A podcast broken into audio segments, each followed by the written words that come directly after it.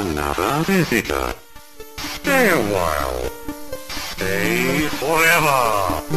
Ein Podcast über alte Spiele von zwei alten Männern. Stay Forever mit Gunnar Lott und Christian Schmidt.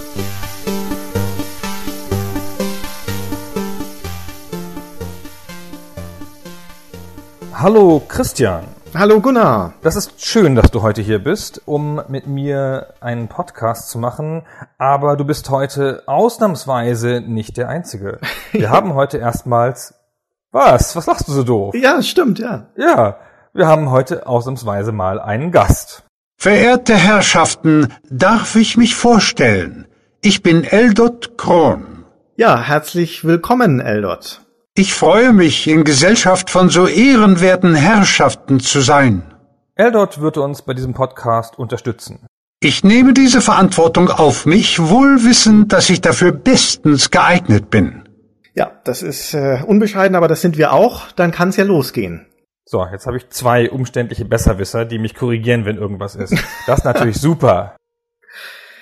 Ja. Christian, worüber wollen wir denn reden? Wir sprechen heute über ein Spiel, das als eines der großen Meisterwerke der späten neunziger Jahre gilt, eines der ganz großen Rollenspiele dieses Jahrzehnts, ein oft gewünschtes Spiel in den Kommentaren zu unserem Podcast, und das ist natürlich kein geringeres als Baldur's Gate. Verschont keinen! Oh! Was hier? Ja! Ja! Oh.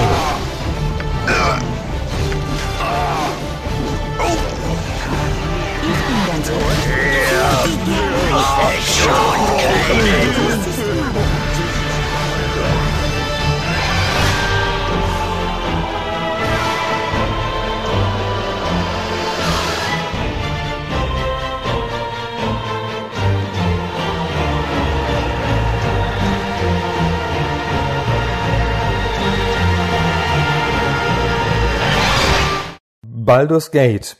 Wir haben alle wahnsinnig positive Erinnerungen an Baldur's Gate. Das ist ja das Spiel, das die Rollenspiele gerettet hat oder die Rollenspiele aus der Versenkung wieder hervorgeholt hat und für den Rollenspielboom, der danach folgt und in Teilen bis heute anhält, also der Boom der westlichen Rollenspiele, und dafür ist es verantwortlich. Ja, sagt also über man. Diesen Anspruch, dieses oft kolportierte Gerücht, dass Baldur's Gate die Rollenspiele wiederbelebt hätte, müssen wir dann nochmal reden. Es ist durchaus Wahrheit dran, aber da fehlt ein bisschen Kontext. Ich wollte aber davor nochmal kurz auf das eingehen, was du sagtest, nämlich, dass wir alle wahnsinnig positive Erinnerungen an das Spiel haben. Ich habe sehr gemischte Erinnerungen an Baldur's Gate. Und das hängt auch damit zusammen, dass ich es damals nur kurz gespielt und nie durchgespielt habe. Ich habe es bis heute auch nicht durchgespielt, obwohl das nicht mein einziger Anlauf dann geblieben ist. Und aus diversen Gründen hat's mich dann immer wieder rausgeworfen, das Spiel. Da werden wir auch im Folgenden noch ein bisschen genauer drüber reden. Das ist in der Tat richtig. Ich hingegen kann sagen, dass ich das durchgespielt habe. Das ist ja jetzt auch nicht so oft in diesem Podcast, dass ich irgendwas länger gespielt habe als der Christian, der immer alles gespielt hat. Hm. Und zwar habe ich es aber damals, als es rauskam, auch nicht gespielt. Also ich weiß, dass ich es angefangen habe, wie du, und Versuche unternommen habe. Ich bin eigentlich sicher, dass ich nicht durchgespielt habe, warum auch immer. Das war ja in unserer anfänglichen GameStar-Zeit. Ja. Kommen wir gleich noch ein bisschen zu. Und ich habe es aber jetzt durchgespielt, nämlich gerade eben auf dem iPad in der Enhanced Edition. Das heißt, alles, was ich über das Spiel sage, bezieht sich offenkundig dann auf die Enhanced Edition, was natürlich möglicherweise falsch ist. Aber ich kann mich an das andere halt nicht mehr erinnern, jetzt wo ich das Neue gespielt habe. Das ist auch ein ganz interessanter Vorgang. Das ist von einem alten Spiel, einem Klassiker, der ja nun doch schon geraume Zeit auf dem Buckel hat. Wir reden von dem Jahr neunzehnhundertachtundneunzig, wo es erschienen ist.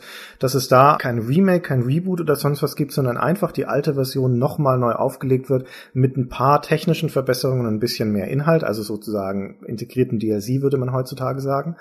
Und man deswegen auch für die heutige Generation einen relativ ungetrübten Blick darauf hat, wie das gleiche Spiel sich nochmal verhält, wenn es wieder auf den Markt kommt. Ohne dass es irgendwie jetzt großartig angepasst wäre an moderne Anforderungen und Ansprüche an Spieler. Und es wurde auch bei diversen Seiten und Magazinen nochmal neu getestet, neu besprochen. So wie ein Spiel, das halt jetzt rauskäme, und hat da dann konsequenterweise ganz schön schlecht abgeschnitten. Weil es nämlich dann halt doch in den fünfzehn Jahren, die es jetzt alt ist, ganz ordentlich gealtert ist, und weil die Defizite, die das Spiel ohne Zweifel hat, die uns nicht so ins Gewicht fielen oder die man gerne übersehen hat, heutzutage volle Kanne reinschlagen. Ist gemein, dass du das sagst. Nee. kann doch nichts dafür, muss das Spiel im Kontext seiner Zeit bewerten. Ja. Aber wir greifen vor. Jetzt sagen wir doch erstmal, worum es da geht und was das für ein Spiel ist. Damit haben wir uns ja eigentlich vorgenommen, immer ordentlich anzufangen, nachdem wir das ja so zuweilen erst nach der ersten Stunde sagen. Aber wir haben schon gesagt, dass es ein Rollenspiel ist und neunzehnhundertachtundneunzig erschienen ist. Also neunzehnhundertachtundneunzig auf dem P C und dann zweitausend nochmal auf dem Mac. Und das ist ein Spiel von BioWare, eins der frühen Spiele von BioWare. Große, gehypte Firma ja später noch. Das zweite Spiel, um genau zu sein. Das zweite Spiel, genau. Das erste Spiel war, wie jeder weiß, Shattered Steel. So ein mittelmäßiges Mac-Spiel. Mac, also nicht Macintosh, sondern Mac-Warrior-artiges Spiel mit so großen Robotern. Die ganze Gründungsgeschichte von BioWare muss man vielleicht nicht nochmal erzählen. Die wurde auch schon so episch ausgebreitet, aber das ist halt eine Firma, die wurde gegründet von Ärzten. Das alleine ist ja sehr ungewöhnlich. Von Leuten, die sich im Studium kennengelernt haben und ihr Geld zusammengelegt haben, so drei Leute ohne externe Investoren und aus irgendwelchen unerfindlichen Gründen den Wunsch hatten, mit der Medizin aufzuhören und Videospiele zu machen. Mhm. Dann haben sie mit dem Prototypen von Shattered Steel begonnen. Und das ging dann so und dann haben sie aber ihre Liebe zu den Rollenspielen entdeckt und durften dann Rollenspiele machen. Das Spiel ist über Interplay gekommen, große alte Rollenspielfirma.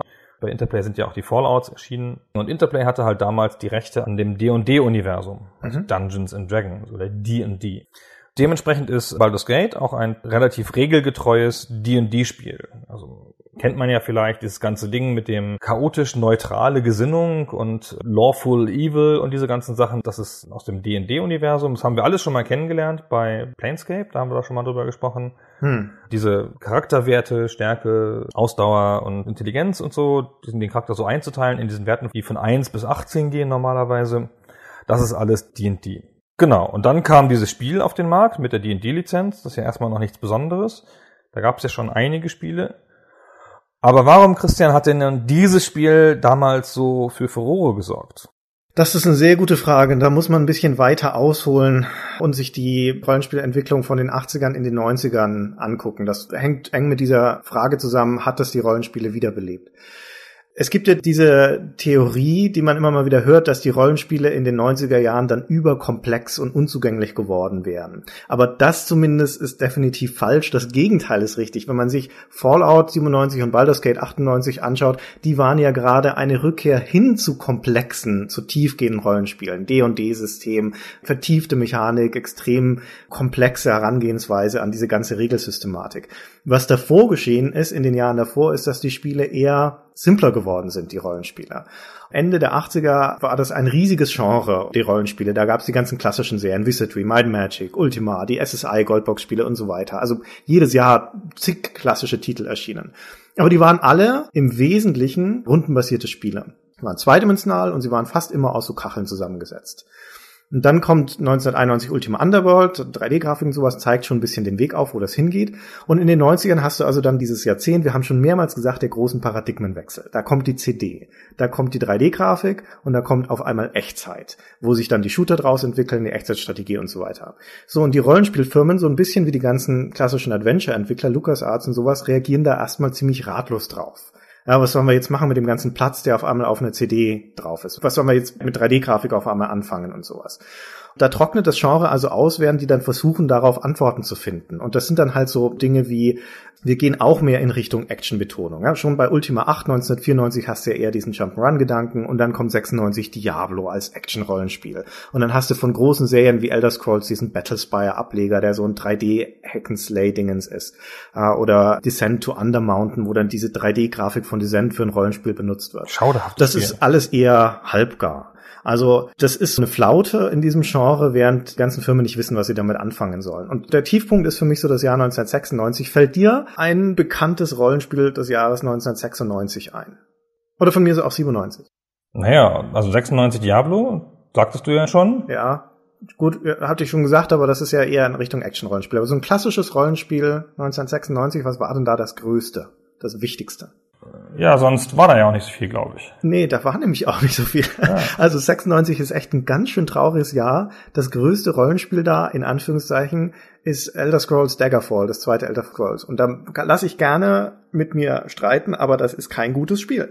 Und das ist vor allen Dingen kein großes, wichtiges Rollenspiel. Naja, ja. Steht in einer großen Serie und war auch in Teilen nicht so schlecht.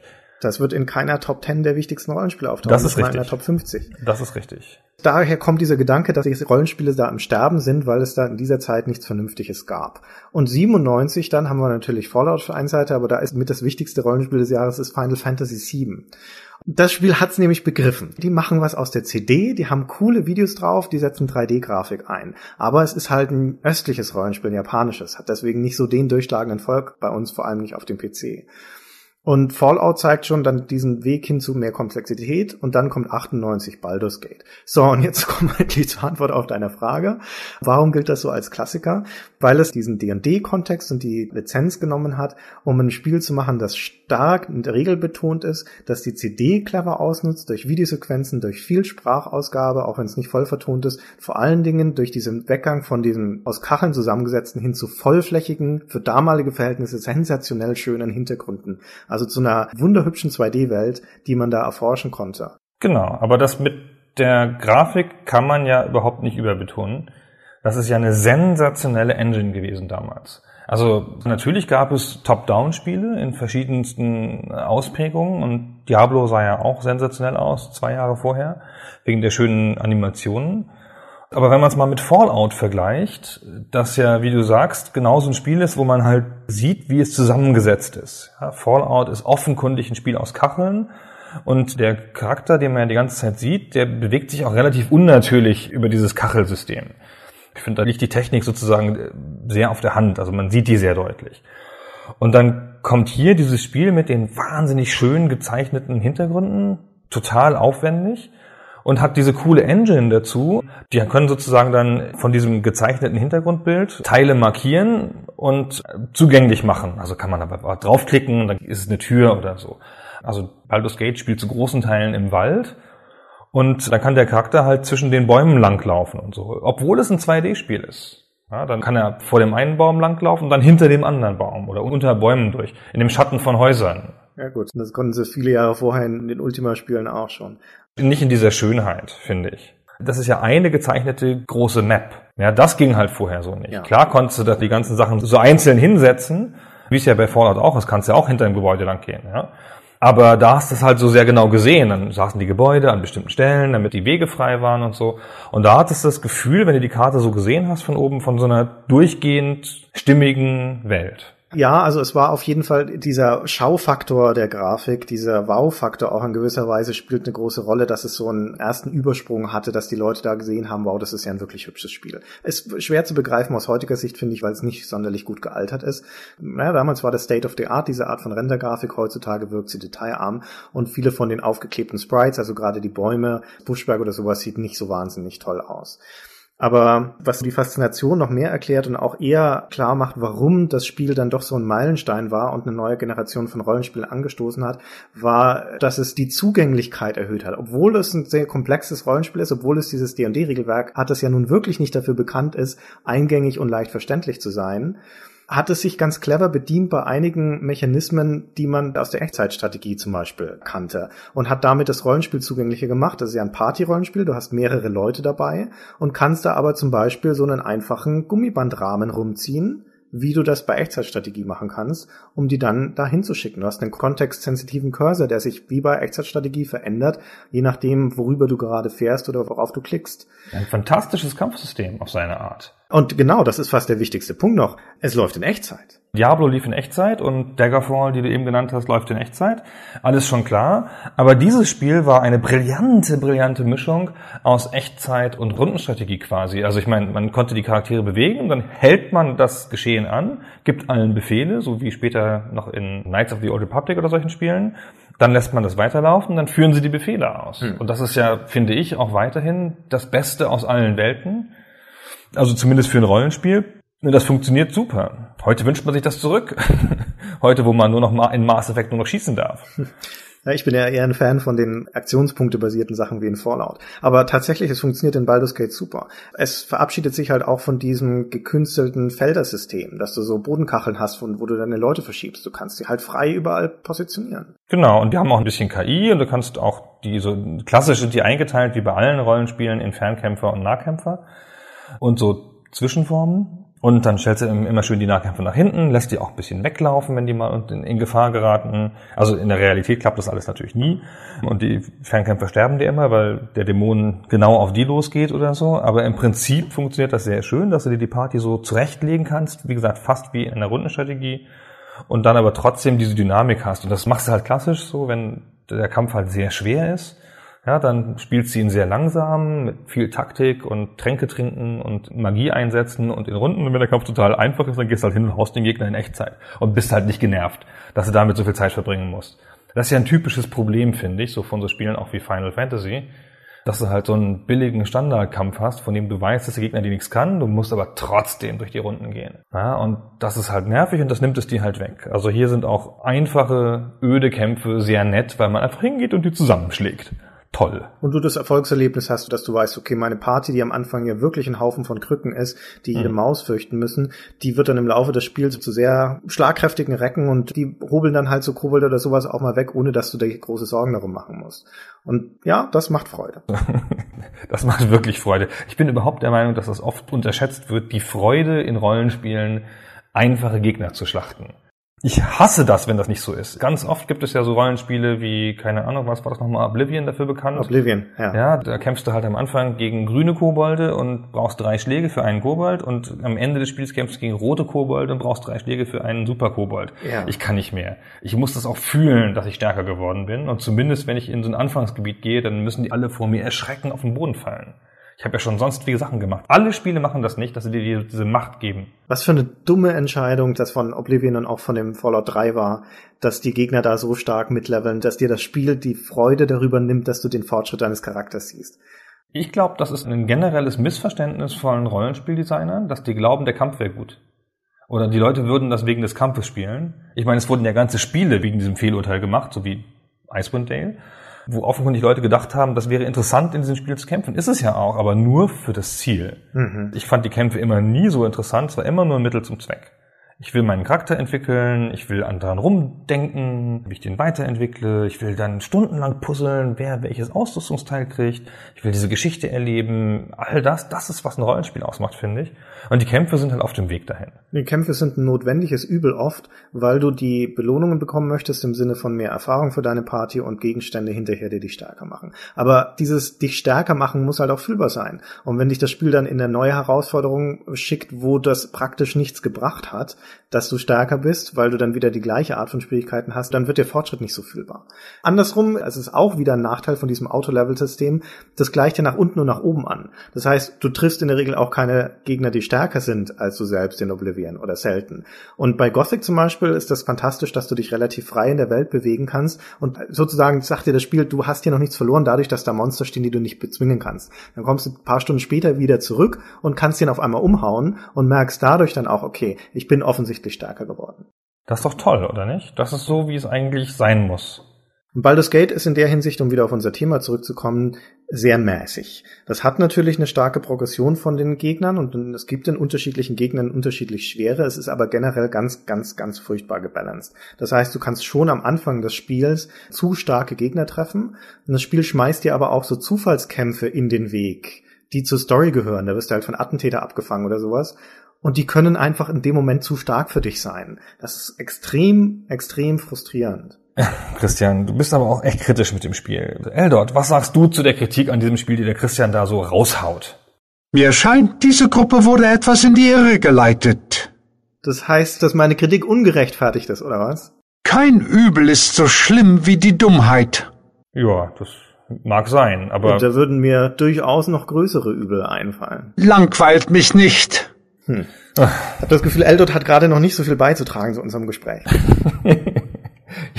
Ja. Ach, meinst du, das ändert sich noch? Wir werden sehen. Ja, schauen wir mal. Naja, Kampfsystem und so. Ich finde, grundsätzlich funktioniert es schon. Ja, das Kampfsystem funktioniert super. Das hat man ja auch in den folgenden Spielen gesehen, wie Baldur's Gate zwei, aber auch Icewind Dale, das, wie du schon zu Recht sagst, das ein viel kampflastigeres Spiel ist. Noch kampflastiger als Baldur's Gate. Und das ist schon ein kampflastiges Spiel.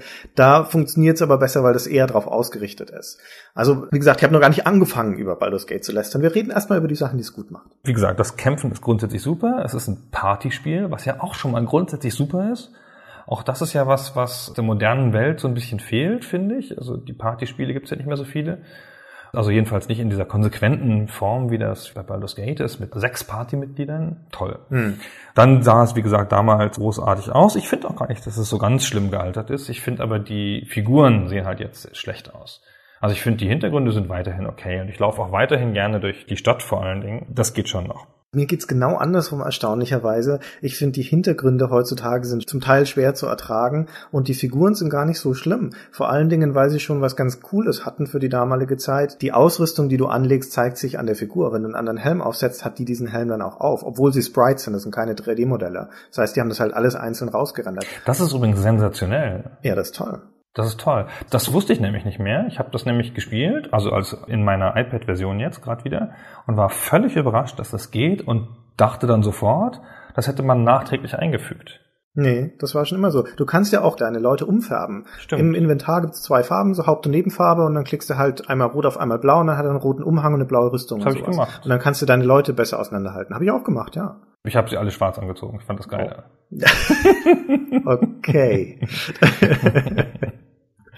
Das habe ich gemacht. Also es hat schon Feature-Tiefe, das geht schon, um mal so ein hässliches Wort zu verwenden. Und es ist halt natürlich seit ersten Mal seit langem das erste ernstzunehmende D und D-Spiel. Es wurde ja von vielen Leuten gesagt, dass es die Rollenspiele gerettet hat, aber was es natürlich eigentlich getan hat, ist D und D zu retten. Ja. Ja, ja, ah. Auf dem Computer. D und D, Descent to Undermountain, du hast es schon gesagt, ja, als, als Background in keinem guten Zustand. Und dann kommt halt so ein fettes D und D-Spiel zurück und D und D ist halt schon trotzdem immer noch toll. Ja. Es ist halt ja. das große Konsensrollenspiel ja, in der Welt seit neunzehnhundertvierundsiebzig. Das kennen viele Leute. Es gibt einen großen Bezug zu diesen ganzen Sachen, die D und D-typisch sind. Ich sagte schon, wie die Gesinnungen und so. Das ist natürlich schön, wenn es das gibt. Und wenn es dann plötzlich nur schlechte Spiele zu diesem System gibt, ist das halt blöd. Und das haben sie halt geändert. Das ist halt ein tiefes D und D-Spiel, das auch dem System einigermaßen treu ist. Das sind ziemlich ja, treu, das stimmt, also ja. Mit den ganzen Werten und die Magier können keine Rüstung anziehen und so. All diese Sachen, die da so typisch für sind, die sind auch da drin zu finden. Ein Teil der Gründe, warum ich mit Baldur's Gate nicht so richtig warm geworden bin, hat mit dem D und D-System und der Implementierung zu tun. Weil es ein bisschen ein schizophrenes Spiel ist, das Baldur's Gate in dieser Hinsicht. Auf der einen Seite hat es sich ja auf die Fahnen geschrieben, dass man diese Komplexität des D und D-Spiels eigentlich nicht sehen soll. Also das würfelt ja im Hintergrund zum Beispiel alles aus, wie das halt in D und D so ist, aber das zeigt es dir nicht, das siehst du nicht. Und auch die Charaktergenerierung ist total simpel und bei Levelaufstiegen musst du einen Knopf drücken. Alles andere macht das Spiel automatisch, ab und zu verteilt teilst du mal einen Fertigkeitspunkt.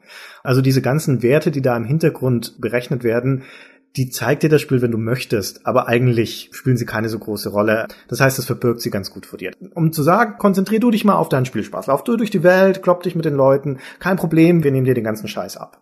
Und das ist ja die Second Edition von D und D. Also A D und D ist es natürlich übrigens. Wir benutzen das jetzt hier einfach gemeinsam, weil die Unterschiede auch nicht so wesentlich sind. Also natürlich werden Fans da anders drüber denken, aber also das das Spiel ist ein offizielles A D und D-Spiel der zweiten Edition der Regeln. Der zweiten Edition, genau, die neunundachtzig genau. veröffentlicht wurde und das Spiel kam achtundneunzig, also fast zehn Jahre später, basiert es auf dieser Second Edition, die damals halt noch aktuell war.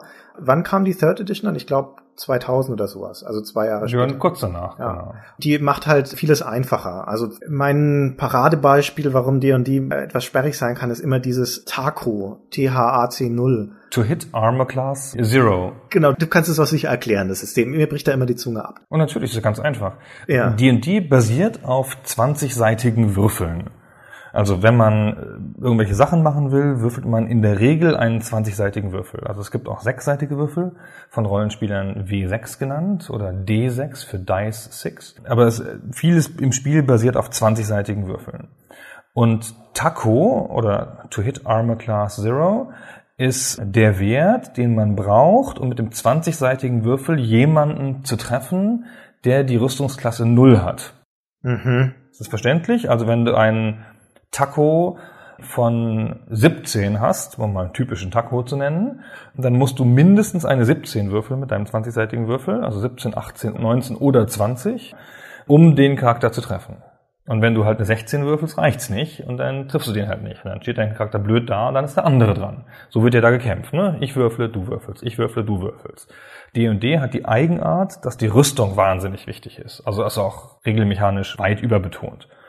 Du fängst halt an mit einem ungerüsteten Charakter, der hat den Rüstungswert zehn. Dann wird das immer niedriger. Also niedriger ist besser. Das muss er mir auch erstmal einleuchten. Genau. Also der hat halt den Rüstungswert zehn und wenn du Taco siebzehn hast, musst du für eine null eine siebzehn würfeln. Das heißt, du musst für eine zehner Rüstung, also für einen nackten Charakter, eine sieben würfeln oder höher. Bis dahin ist das alles völlig logisch. Dann zieht ja. sich der Charakter aber an, oftmals, ja. Also Kleidung oftmals. ist dann, hat dann Rüstung neun und na, eine Robe ist vielleicht Rüstung acht und Lederrüstung ist dann fünf, sechs und so und äh, Chainmail ist drei und Plattenrüstung ist eins und irgendwann wird's dann auch magisch und dann hat er noch ein Schild und irgendwas. Also in meiner früheren D und D-Spielzeit, meiner aktiven Zeit am Rollenspieltisch sozusagen, liefen dann Charaktere mit minus sieben rum. Das heißt also, da muss man auf einen zwanzigseitigen Würfel eine vierundzwanzig würfeln. Das geht dann schon nicht und dann braucht man wieder Boni und so. Ach, das ist ganz faszinierend. Mhm. Das ist aber total sperrig. Warum hat man das denn so gemacht? Ja, warum dann nicht einfach, keine Ahnung, einen Wert von hundert nehmen? Oder warum den Rüstungswert nicht niedrig beginnen lassen, dann einfach steigern oder so? Ja. Das ist ja total sperrig zu sagen, null ist eine völlig willkürliche Grenze und das geht dann auch ins Negative. Ja, Eldoth, da haben wir wieder was gelernt. Das wusste ich bereits.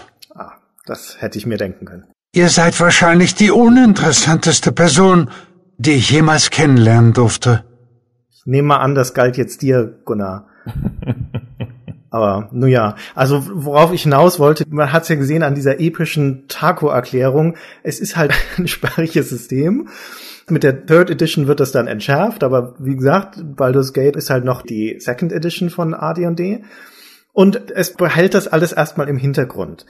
Aber der große Schwindel, die große Täuschung von dem Spiel ist, dass dieses ganze, ja, mach du mal, spiel mal, wir halten dir das fern, dass dir das auf die Füße fällt, wenn du das wirklich tust, weil du das Spiel nur dann wirklich effektiv und auch einigermaßen erfolgsversprechend spielen kannst, wenn du dich vertieft mit dem D und D-System auseinandersetzt. Ach was. Doch, das ist so. Wenn du deine Charaktere effektiv gestaltest, wenn du solche Dinge beachtest, wie bei welchem Attributswert gibt's Boni auf die Fähigkeiten, also wie hoch muss der sein, wie kompensiere ich irgendwelche fehlenden Attributswerte oder sowas durch die Rassen- oder Klassenfähigkeiten. Du kannst dich ja entscheiden zwischen so Dual-Classing und Multiclassing, allein, dass es das schon gibt und wie die effizienteste Kombination dann ist und an welchem Level man da am besten dann auf eine zweite Klasse umsteigt, damit man das Maximum rausholt, wie viel H P du bei Aufstiegen bekommst und so weiter, da musst du dich reinfuchsen und das fängt schon damit an, dass du den richtigen Charakter wählen musst und die richtige Partyzusammenstellung, sonst hast du keine Chance in dem Spiel. Wenn du keinen Heiler in deiner Gruppe hast, brauchst du nicht weiterspielen, da brauchst du nicht weiterspielen, da kannst du aufhören in diesem Moment. Ich wusste es ja, worauf ich mich da einlasse und dachte, okay, ich probier's jetzt nochmal, ich spiele einen Magier. Eine Taumaturgin habe ich mir gemacht. Und dann spielst du einen Charakter, der theoretisch irgendwann eine Glaskanone wird, also jemand, der super viel Damage raushaut und selbst verwundbar ist, aber halt erst nach ungefähr zwanzig, dreißig Stunden, nach zwei Dritteln des Spiels. Und die vorherigen zwei Drittel schleppst du den Charakter mit und versuchst ihn am Leben zu halten, weil er nutzlos ist. Und ein Magier auf Level eins, zwei, drei, vier, fünf ist in Baldur's Gate nutzlos. Ich würde sogar sagen, die sind hinterher auch noch relativ nutzlos. Ja, und das Absurde ist, um das noch zu sagen, das Maximallevel in Baldur's Gate ist sieben für Magier und acht für ein paar der anderen Klassen. Das heißt, du lernst maximal Level fünf Sprüche, das geht bis Level neun, da sind dann die richtigen Starken bei D und D, aber in Baldur's Gate gibt es maximal Level fünf und da gibt es auch nur vier Sprüche davon im Spiel und die kriegst du halt irgendwann gegen Ende. Und dann hast du auch deine Freude daran, einen starken Magier zu haben. Aber du musst dich halt damit quälen, dass du den entweder durchschleppst am Anfang oder dass du eben halt einen interessanten, entweder einen Dual-Class-Charakter machst, einen Kämpfermagier oder einen Diebesmagier oder sowas oder eben irgendwie einen anderen interessanten Skill gibst, dass er halt wenigstens noch einigermaßen sinnvoll ist. Zum Beispiel einen Bogenschützen daraus machst. Ja, aber das ist doch in allen Spielen so. Also wenn du es auf dem Niveau spielen willst, dass du da alles rausholst, wie du das so schön sagst, klar, dann musst du dir ein bisschen mehr Mühe geben. Ist ja richtig. Aber wenn du mal so die Grundregeln hast und wie der Taco funktioniert, musst du ja einfach nicht wissen, weil das Spiel würfelt ja für dich. Was du halt mal wissen musst, ist, was für Boni die Rassen zu geben, aber das machst du ja in der Charakterentstehung, wenn du willst. Und du musst halt natürlich deine Werte verteilen. Und das ist aber auch was, was man relativ schnell lernt. Ja, denn man sieht ja auch, da wird ja auch angezeigt, was da welchen Bonus bringt. Also grundsätzlich erstmal, ja. Und dass Geschicklichkeit ein guter Wert ist, das ist ja in allen diesen Spielen so. Das war schon früher so. Ja. Aber das Spiel verbirgt zu viele Dinge von dir in dieser Hinsicht. Das gilt auch in der Auswirkung, die deine Attribute haben zum Beispiel. Also du musst die Anleitung lesen, damit du solche Dinge weißt. Es gibt einen Anführer deiner Gruppe, das ist derjenige, dessen Bildchen ganz oben im Interface steht, das kannst du auch verschieben. Und je nachdem, mit wem du interagierst, in Gesprächen oder sowas, ist der Anführer derjenige, dessen Werte genommen werden. Und zum Beispiel ist das Charisma, das ist ja einer von diesen Werten in Dungeons and Dragons, der entscheidet halt manchmal darüber, wie ein Gespräch verläuft. Das sagt der Spieler aber nicht. Also das ist nicht wie in Fallout zum Beispiel, wo bestimmte Dialogoptionen überhaupt nur auftauchen, wenn du einen bestimmten Wert hast. In Baldur's Gate gibt's immer alle. Aber zum Teil sind die Reaktionen dann anders, ohne dass das in irgendeiner Weise offengelegt würde, oder zumindest habe ich es nicht gesehen. Und dann gibt's zum Beispiel diese eine Quest, da triffst du irgendwo in der Einöde ein Mädel, das da rumsteht, bevorzugt in der Nacht, weil das Spiel hat zwar einen Tag-Nachtwechsel, aber da stehen halt dann die Kinder nachts im Wald, und es hat die Katze verloren, das ist in einem Wasserfall. Und dann läufst du da runter und dann liegt die Leiche der Katze da unten im Wasserfall, weil sie halt da runtergefallen ist. Dann trägst du sie wieder hoch, und wenn du ihr die Leiche gibst, dann heulst du ein bisschen, sagt Danke und gibt dir dann irgendwie einen, keine Ahnung, Trank oder sowas. Und wenn du aber die Katze mit einem Charakter zurückgibst, der ein hohes Charisma hat, dann sagt sie, ach, das ist schon häufiger passiert, ich gehe jetzt wieder heim zu meinem Vater, der ist Priester, der belebt die Katze wieder, hier hast du eine Schriftrolle. Also es gibt auch von der narrativen Logik überhaupt keinen Sinn, hm. dass die auf einmal was komplett anderes sagt. Und ich habe durch reinen Zufall rausgefunden, weil ich die Quest wiederholt habe, musste das Spiel laden, weil ich kurz darauf gestorben bin, habe ich durch reinen Zufall rausgefunden, dass es da unterschiedliche Verläufe gibt. Narrative Logik gibt es in dem Spiel hinten und vorne übrigens nicht. Nee. da, dazu kommen wir noch. Also das ist mal so miserabel erzählt an so vielen Stellen. Dazu kommen wir gleich. Das, wir müssen noch ein bisschen was zur Story überhaupt sagen. Das ist nämlich eigentlich eine sehr faszinierende Story vom Anfang her. Warte mal eine Sekunde, da kommt gerade jemand. Hey, ich bin's, Imoen. Toll, euch komisch Kreuze wiederzusehen. Ah, hallo, Imoen. Hallo. Erzählst du mir die Geschichte von Wolf und den sieben Geißlein? Haben wir jetzt keine Zeit für. Puffguards hat mir zu Hause immer eine Geschichte erzählt. Imoen, es ist jetzt gerade schlecht. Du bist ja doof. Boah, Imoen. Ich verschwinde jetzt. Gott sei Dank. Äh, warte mal, hey. Ja? Erst störst du uns und jetzt haust du direkt wieder ab? Tut mir echt leid, meine Herren, aber Mädels müssen eben auch mal was essen. Okay, weg ist sie. Ja, das war Imoen, eine ja. der Begleiterinnen im Spiel, von denen unsere geschätzte Kollegin Petra damals in der Rückschau auf Baldur's Gate, in dem GameStar-Rückschau-Video, den legendären schönen Satz sagte. Boah, schreckliche Kuh. Das ist sie nämlich auch. Die ist die schrecklichste, anstrengendste Kuh, die einen begleitet in Baldur's Gate. Und sie ist als kleiner Trost übrigens, weil wir jetzt gerade die ganzen deutschen Samples bringen, die ist im Englischen genauso nervig. Da klingt sie nämlich so. I told you it was Eldoth that done the deeds. I know nothing more, so leave me to go. Ja, quietschig, quengelig, aufdringlich und begleitet einen aber die ganze Zeit. Das ist sogar besonders schlimm, weil man die die ganze Zeit dabei hat und hat so eine moralische Verpflichtung, die mitzunehmen. Fangen wir erstmal ganz kurz an mit dem, wie das Spiel überhaupt beginnt. Das Spiel spielt an der Schwertküste in der D und D-Welt. Faerûn heißt die Gegend und naja, das, das, das ist die Schwertsee und an der Schwertsee ist die Schwertküste. Und da ist im Wesentlichen eine Stadt, die heißt Baldur's Gate, oder im Deutschen Baldur's Tor. Großartiger Name für eine Stadt. Aber ist nicht auch Neverwinter da oben drüber? Das ist doch auch noch die Schwertküste, oder? Genau, das ist auch noch die Schwertküste. Kommt aber in diesem Spiel jetzt nicht vor. Kommt da nicht vor, genau. Aber genau. Das ist ja die bekanntere Stadt aus diesem Teil von Faerûn. Genau, Neverwinter, genau. Also hier gibt es die Stadt Baldur's Gate, nach der auch das Spiel benannt ist. Hallo, logisch. Wie kann man denn das ganze Spiel Baldur's Gate nennen? Das ist ja wohl der bescheuertste Name ever für ein Spiel. Also ich meine, Baldur's Gate ist schon ein Scheißname für eine Stadt. Und das Spiel dann auch noch so zu nennen... Und es gab auch am Anfang in den Phasen, wo man es erstmal drüber gehört hat, Versuche vom deutschen Vertrieb, das Baldur's Tor zu nennen, wenn ich mich recht entsinne. Nicht nur ist es ein blöder Titel übrigens, das ist immer das Faszinierende, finde ich. Das hat nämlich sich trotzdem gut verkauft, es hat einen blöden Titel und es hat auch eine der hässlichsten Spieleverpackungen, die ich kenne. Das ist nämlich so eine olivgrüne Packung mit einem Totenkopf drauf. Och, das fanden viele Leute ganz stylisch, inklusive ich. Stylisch? Das ist unfassbar hässlich. Aber ja, okay, erzähl weiter. Und das kommt auch im Spiel vor und so. Naja, jedenfalls fängt der Held an. Und dann erstmal sucht man sich ja einen Helden aus. Also man macht ja die Charaktererschaffung, die und die typisch, kann sich eine Charakterklasse aussuchen und eine Rasse und ein Bildchen. Das Bildchen wählt man idealerweise so, dass es zur Rasse passt, man muss aber nicht. Mhm. Dann habe ich halt also jetzt in meinem spezifischen Beispiel einen glatzköpfigen Barden erschaffen, der mit zwei Schwertern kämpft und Tattoos den ganzen Hals runter hat. Also aussieht wie ein fieser Typ. Geht das schon mit zwei Schwertern in Baldur's Gate? Ich dachte, Kampf mit zwei Schwertern haben sie im zweiten erst eingeführt. Nee, nee, kannst du machen. Nein, nein, nein, Zweikampfschwert. Baden kann das. Ja, okay. Das kann sein, dass nur in einer Enhanced Edition war. Mhm. Aber jedenfalls gibt es beim Baden eine Unterklasse, die Blade, und der kann das. Nee, jedenfalls habe ich also diesen mächtigen Zwei-Schwerter-Barden erschaffen, mit seiner Glatze und den Tattoos. Und dann fängt das Spiel schön an und ich bin sechzehn oder so. Oder siebzehn. Fängt schon mal an in einer narrativen Dissonanz. Und ich und meine Freundin Imoen, die nervige Trulla von eben, sind zusammen aufgewachsen, und zwar bei dem Magier Gorion. Wir sind Waisenkinder, wie so oft in solchen Spielen, und sind in Candlekeep aufgewachsen. Das ist so eine Art von Bibliothek im Wesentlichen, aber auch irgendwie eine Festung. Die liegt da völlig alleine an der Küste, und da laufen Leute rum, die Bücher lesen, warum auch immer. Und dann plötzlich passiert irgendwas und Gorion stirbt und wir werden in die Welt geschleudert und sind dann plötzlich zwei Waisenkinder alleine unterwegs. Also erstmal bin ich allein und dann nehme ich noch die Imoen mit. Das heißt, ich kann die auch nicht irgendwie gut loswerden im Spiel, wenn ich ein bisschen versuche, meine eigene Narration zu halten.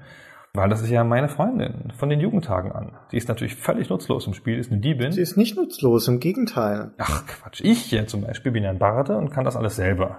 Naja, gut. Was die kann. Ja. Also wenn man halt einen Dieb nimmt oder eine diebesverwandte Klasse wie den Barden, musst du danach als ersten Charakter die Imoen nehmen, die eine Diebin ist, und hast schon mal einfach einen Charakterslot verschenkt quasi. Also schon mal blöd, einen Dieb zu nehmen. Das Spiel legt dir auf verschiedene Arten nahe, dass man doch mit dem Kämpfer anfängt eigentlich. Eigentlich schon. Ist ja auch immer die richtige Wahl. Ich sag mal, ein charismatischer Kämpfer am Anfang, da hast du schon viele von den Problemen, die du beschrieben hast, erlebst du dann schon mal gar nicht. Und dann geht es also los, man wird in diese Welt geworfen, erstmal zu zweit, und dann trifft man unter absurden Umständen noch zwei andere Leute, die den Gorion kannten, den eigenen Mentor, und die laufen dann einfach mal so mit, und dann hat man plötzlich vier Leute, relativ früh kriegt man die Party voll und kriegt dann raus, dass in der Region an der Schwertküste einiges im Argen ist. Nämlich zum Beispiel haben die eine Eisenknappheit. Es droht halt Krieg mit dem benachbarten Königreich am... Sie haben aber kein Eisen, weil das Eisen in der Mine, in der Gegend, ist befallen von, ich möchte es mal einen Eisenvirus nennen. Ja klar, Eisen ist ja ein bisschen anfällig für Eisenkrankheiten. Und dann gehen immer die Waffen kaputt, weil das Eisen zu bröckelig ist. Entschuldigung. Ja, blöd. Ja, ist so. Ja, ja ist halt so. Ja? Und dann sind auch noch Banditen da obendrein, die das bisschen Eisen abgreifen mit Überfällen auf Karawanen, dass das so ist. Also ein raffiniert ausgedachter Plot. Und ähm, dann muss man dieser Eisengeschichte da irgendwie auf den Grund gehen, und dann findet man später noch raus, wer daran schuld ist und warum und was das alles soll. Dazu kommen wir dann vielleicht noch. Aber das ist ja auch genau das, was so aufstrebende Abenteurer tun. So, ich möchte rauskriegen, woher ich komme, warum mein Mentor gestorben ist und warum das Eisen so bröckelig ist. Ja, das sind drei Handlungsstränge und drei Motivationen dann, die, wie könnte es anders sein, dann doch wieder zusammenlaufen letztendlich und irgendwie miteinander zu tun haben. Aber ich weiß nicht, auf welche Weise, weil ich das Spiel ja nie zu Ende gespielt habe. Deswegen kannst du mir das nachher erzählen, da bin ich ganz neugierig darauf. Aber tatsächlich, wie du schon sagtest, man ist am Anfang also erstmal allein, dann kommt relativ schnell Imoen dazu, und dann kann man seine Gruppe an Abenteurern auf bis zu sechs Stück aufrüsten.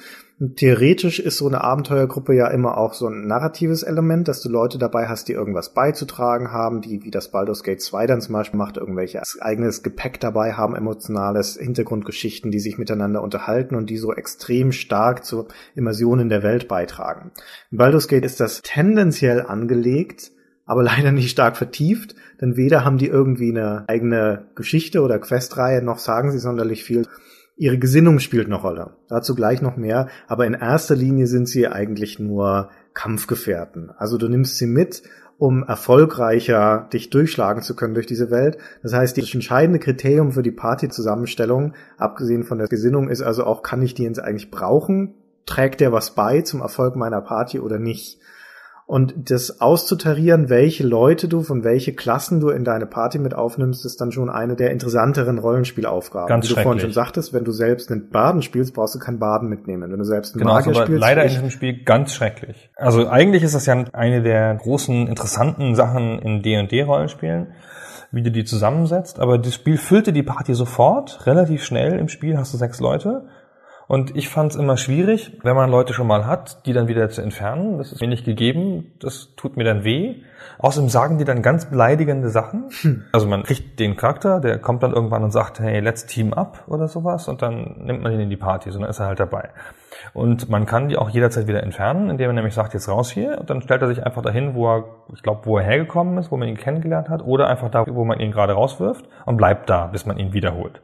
Was ja ein bisschen unlogisch ist, aber naja, ist ja halt eine Spielmechanik, ist halt ganz nett. Die sagen dann aber ganz beleidigende Sachen dabei. So Imoen sagt, nach allem, was wir zusammen erlebt haben. Und dann kann ich den nicht rauswerfen, das macht mich völlig fertig. Ja, oder sie beschimpfen mich. Dabei brauche ich sie ja nicht.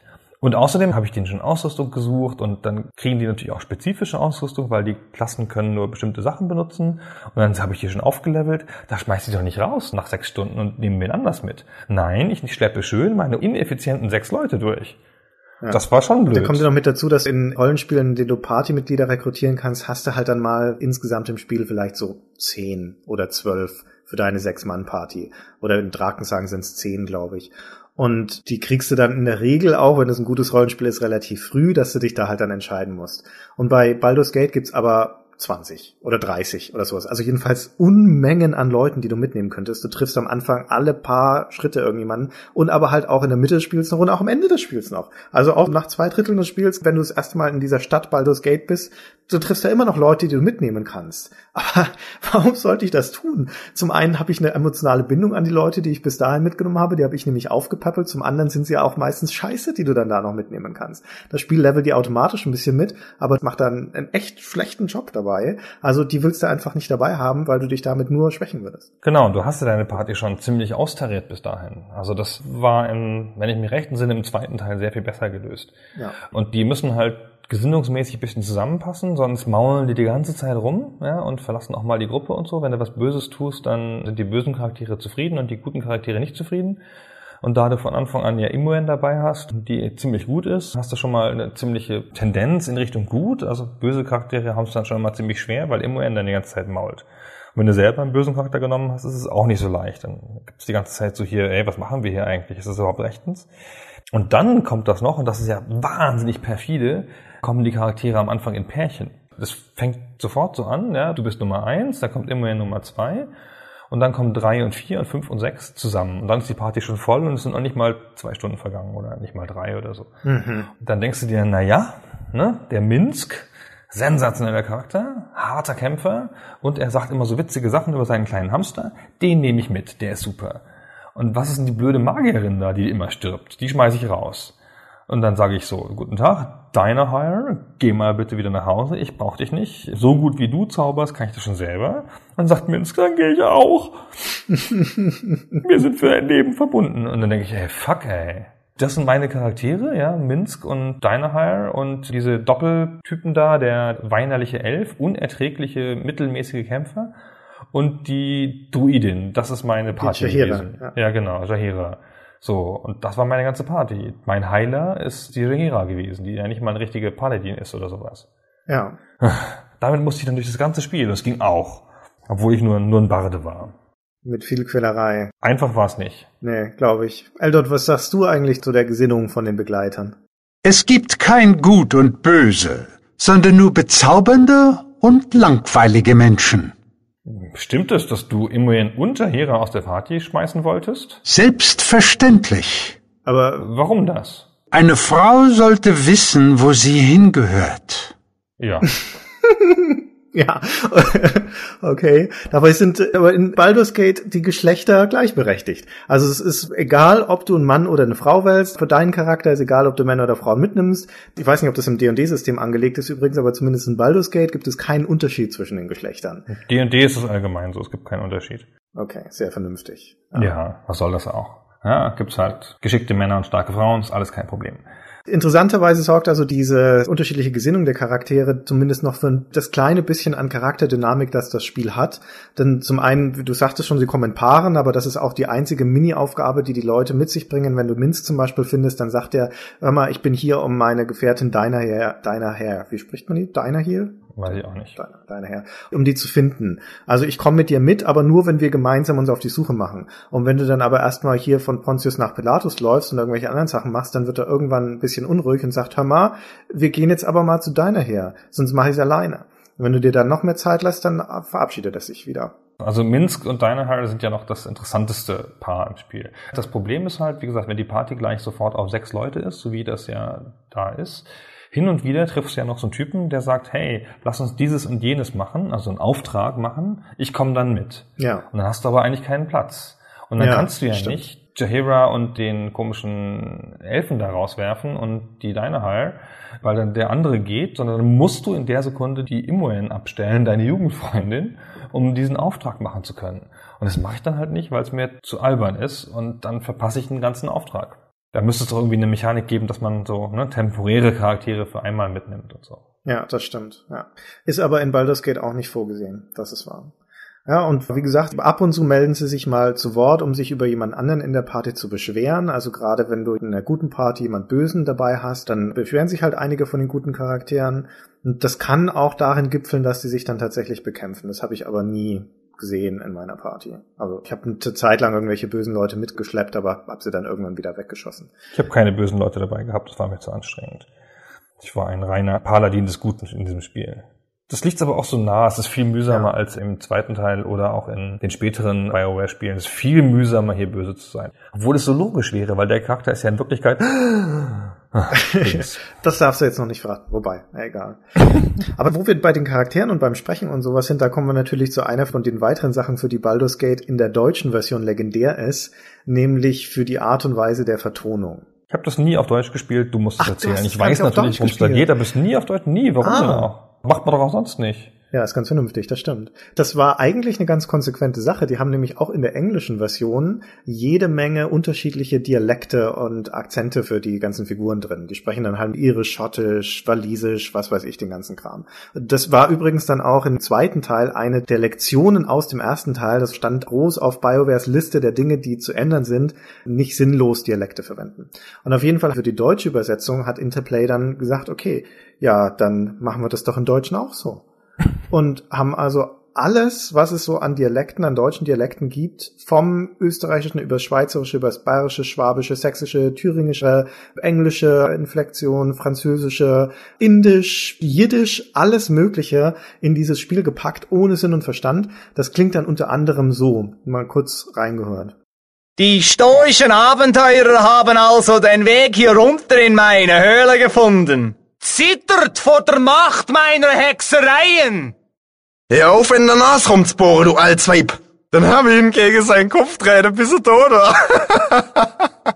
Blöde Trottel. Die werden ihr blaues Wunder erleben. Das ist toll. Hat was sehr unfreiwillig Komisches, wenn man das hört. Vor allem, wenn man noch weiß, dass zwei, die ersten beiden, das waren Gegner. Also so begrüßen dich Feinde. Und dann liegst du als Abenteuergruppe erstmal vor Lachen auf dem Boden, anstatt dass du den angreifst. Also unfreiwillige Komik. Haben wir da nicht schon mal drüber geredet, warum das im Englischen cool ist und im Deutschen nicht? Ja, da haben wir bei Planescape Torment schon mal drüber geredet. Genau, das stimmt. Ja, also müssen wir das nicht nochmal wiederholen, das stimmt. Gott sei Dank wieder eine Anekdote vermiesen oder einen, einen Gesprächsstrang. Jedenfalls war das im Deutschen wahnsinnig uncool und es hat auch tatsächlich bei BioWare die Reaktion darauf hat ein Trauma hinterlassen. Ich habe irgendwann mal die Chefin der Lokalisation kennengelernt, also die diese Übersetzungen halt macht. Das war schon zur Zeit von Mass Effect, also viel später. Und die hatte da noch ganz klare Erinnerungen dran und große Befürchtungen, dass ihre Lokalisation nicht gut ist im Deutschen. Hat mir dann immer irgendwelche Sachen vorab geschickt, damit ich die prüfe und so. Also nicht wirklich prüfe, aber mal reinschaue und sage, ob das gut ist oder so. Das ist schon ein bisschen schade, weil man denkt sich ja dann, wenn man englische Spiele spielt, schon, hm, warum machen wir das im Deutschen eigentlich nicht? Es gibt ja da so viele interessante Dialekte. Baldur's Gate beweist halt ganz gut, warum man es nicht machen sollte. Zum einen, weil es albern wirkt und oft unfreiwillig komisch. Zum anderen aber, weil es in dem Spiel auch ein Potpourri ohne Sinn und Verstand ist. Diese Dialekte, da haben wir auch in Planescape Torment schon drüber geredet, die transportieren ja in der Regel eine gewisse Vorstellung. Aber hier in Baldur's Gate ist das unabhängig von der sozialen Schicht, unabhängig von irgendwie einem Bildungshintergrund oder sowas. Da spricht halt dann der Edelmann Sächsisch und der Bauer auf dem Feld spricht Französisch. Ein ganz, ein Kuddelmuddel, das überhaupt keinen narrativen Sinn ergibt und deswegen die Atmosphäre eher zerstört, als dass es dazu beiträgt. Ich darf das Beispiel nochmal sagen aus Monkey Island, wo die Seeleute Norddeutsch sprechen, was natürlich total positiv ist. Und super passt, genau, ja. Genau. Können wir auch nochmal ja. unseren Experten hier fragen, den Eldoth, woran das liegt, dass die Figuren im Spiel so absurd reden. Nur oberflächliche Menschen urteilen nicht nach Äußerlichkeiten.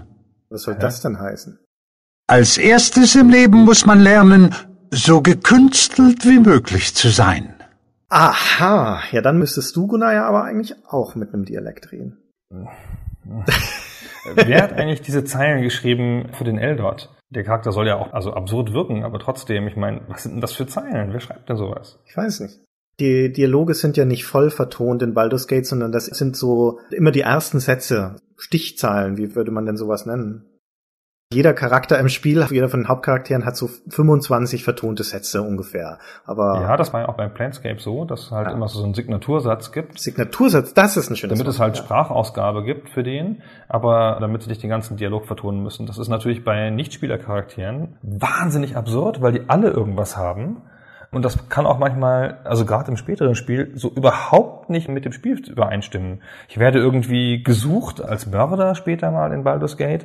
Und der erste Charakter sagt, hey, bla bla, willst du nicht das und das tun oder mir da Geld geben? Und da stehen tut aber, Hilfe, der Mörder ist da. Oh Gott, er wird mich töten. Ja, geht halt dann voll auseinander so. Und das ein paar Mal so. Und vor allen Dingen sagen die Leute die ihre paar Sätze, die sie haben im Spiel, ja andauernd. Deine Partymitglieder wiederholen ja ständig das gleiche Zeug, weil die auch diese Unsitte haben, dass die Aktionen bestätigen. Also zwar nicht jedes Mal, aber halt bei jedem fünften Klick irgendwo sagen sie jawohl oder ja, hab verstanden oder sowas, bis es dir aus den Ohren wieder rauskommt. Aber das sind ja noch die einfacheren. Manche von den Charakteren haben halt auch einen, einen anderen Signatur- oder Reaktionssatz, wie zum Beispiel den von Jaheira, von dieser Druidin, die du vorher schon gesagt hast. Die sagt halt dann alle paar Male, wenn du irgendwo hinklickst, dieses halb ironisch-spöttische Ja, o allgegenwärtige Autoritätsperson. Was mich jedes Mal rausschmeißt aus dem Spiel, weil ich denke, da redet jetzt nicht die Jaheira, dieser Charakter aus dem Spiel mit mir, sondern da sehe ich dann immer vor meinem geistigen Auge eine nerdige D und D-Gruppe vor mir sitzen mit so bärtigen, schwabbelbäuchigen Klischee-Nerds und da ist halt der obercoole Typ, der seine sexy Druidin spielt und der dann dem Spielleiter so pseudo-ironisch sagt, ja, o allgegenwärtige Respektsperson. Da spricht nicht der Charakter, da spricht der Spieler hinter dem Charakter zu mir. Das nervt mich so wahnsinnig, wie so vieles in dem Spiel, wo ich immer mal wieder rausgeschmissen werde aus dieser Immersion, weil ich denke, das ist von Nerds für Nerds gemacht. Da ist so viel Klischeehaftes dabei. Auch dieser Khalid zum Beispiel, den du vorhin meintest, diesen Kämpfer, der ist halt so als zaudernder, stotternder Kämpfer angelegt. Ho, ho, ho, der große Gegensatz. Nein, vor allen Dingen als Elf. In dem Rollenspiel Witzchen Klischee ist ja, dass der Elf schwul und weinerlich ist. Ja. Was auch echt sich an, an Humor auch irgendwann mal erschöpft, finde ich. Und das kommt da halt die ganze Zeit vor. Da hat er dann nur seine drei weinerlichen Sätze und der sagt dir halt die ganze Zeit. Genau, und du hast so auf der einen Seite dieses absurd dumpf klischeehafte, wir müssen da einen interessanten Charakter machen. Ja? Die Diebin, die kann aber nicht einfach Diebin sein, die muss eine freche Diebin sein. Und der Kämpfer, der kann nicht einfach Kämpfer sein, der muss halt ein stotternder Kämpfer sein. Einen interessanten, in Anführungszeichen, Charakter, wie man das in so einer Rollenspielgruppe machen würde. Und dann bricht das Spiel aber auch immer so an unpassenden Stellen sich selbst ironisch. In Nashkel ist das, glaube ich, da gibt's einen Einwohner, der läuft dir die ganze Zeit hinterher und fragt dich dann immer, das soll so ein lästiges Anhängsel sein. In der Rollenspielgruppe kann es ganz cool sein, wenn der Spielleiter auf einmal sagt, so, euch läuft ein Typ hinterher und er unterbricht euch immer bei dem, was ihr tut. Aber in Baldur's Gate ploppt da jedes Mal das Dialogmenü auf. Und dann musst du immer da wieder auf eine Antwort draufklicken und das alle zehn Sekunden, weil dir dieser Typ hinterherläuft. Das ist unerträglich. Das ist in der Tat richtig. Aber ich finde auch das ganze Konzept mit diesen einzelnen Sätzen, die immer wiederholt werden, ist halt schwierig. Mein Charakter hat irgendwie immer, also man kann sich das ja sogar noch aussuchen, so einen von drei Sätzen oder so kann man wählen oder einen von drei Stimmen für den einen Charakter. Und mein Charakter sagt immer, wenn ich irgendwo hinklicke, also irgendwo hinklicke und dann dahin gehe, sagt er immer, consider it done. Oder sowas. Und das ist ja nicht, wie ich mich sehe. Also was die sich auch überhaupt denken, der Charakter, der mich repräsentiert, das ist ja wohl der coolste Charakter der Welt, logischerweise. Das bin ja ich in dem Spiel, ja. Ich spiele das ja auch nicht, um so scheiße zu sein wie im realen Leben, sondern halt, um so ein toller Held zu sein. Ja. Und dann sage ich die ganze Zeit, consider it done. Und außerdem, wieso spreche ich überhaupt mit mir? Ja, das ist ja meine Repräsentanz. Und das ist einfach so, diese Sätze bringen einfach nichts, könnten einfach mit einem kleinen on the way, yes, no und so weiter ersetzt werden, dann wäre alles gut. Ja, ich habe ja gesagt, ich habe schon eine Magierin gebaut und meine Charakterin sagt zur Bestätigung immer, leichter getan als gesagt. Beim ersten Mal ringe ich mir dann noch ein müdes Lächeln ab, beim tausendsten Mal möchte ich ihr die dumme Magerfresse polieren. Ja, das geht nicht, das stimmt. Ja, ja. Naja, wurscht. Also sie haben sich ja nur bemüht, das ein bisschen immersiver zu gestalten, indem es auch Audio hat, aber es hat nicht gelungen. Naja, der Gedanke ist ja auch nicht schlecht. Also an manchen Stellen funktioniert das dann schon. Es trägt auch ab und zu zum Kolorit bei. Die Vielfalt der Tonalität und der eingesprochenen Sachen, die sich auch in den Dialekten ausdrückt, ist eigentlich schon beeindruckend. Oder auch so kleine Sachen wie in den Tavernen zum Beispiel hängen Betrunkene zum Teil rum und die sagen dann halt sowas hier. Brauche ich mehr Bier? Ja, und das ist einfach auch ganz nett, so dass du da mal jemanden rülpsen hörst in so einem Rollenspiel. Das ist ja mhm. also eine kleine Sache, aber es passt ganz gut zu dieser Atmosphäre. Nur, wie gesagt, die Betrunkenen spulen halt auch diesen einen Satz dann immer wieder ab, jedes Mal, wenn du sie anklickst, das wird dann auch irgendwann ermüden. Das ist halt immer ein bisschen schade, dass sie ja, das, das alles wird ja gemacht. Ja, ist ja genau wie diese schönen deutschen Akzente, das wird ja alles mit Mühe produziert und dann ist es leider sinnlos und wäre einfach besser gewesen, wenn es nicht da gewesen wäre. Ja, Baldur's Gate ist also beim Sounddesign leider ambivalent, aber es gibt eine Sache, die macht es unbestritten herausragend und die trägt auch sehr stark zur Atmosphäre bei und das ist die Musik. Es hat großartige, dynamische, sehr gut gemachte Musikstücke. Hören wir mal hier in ein Beispiel rein aus einer Taverne.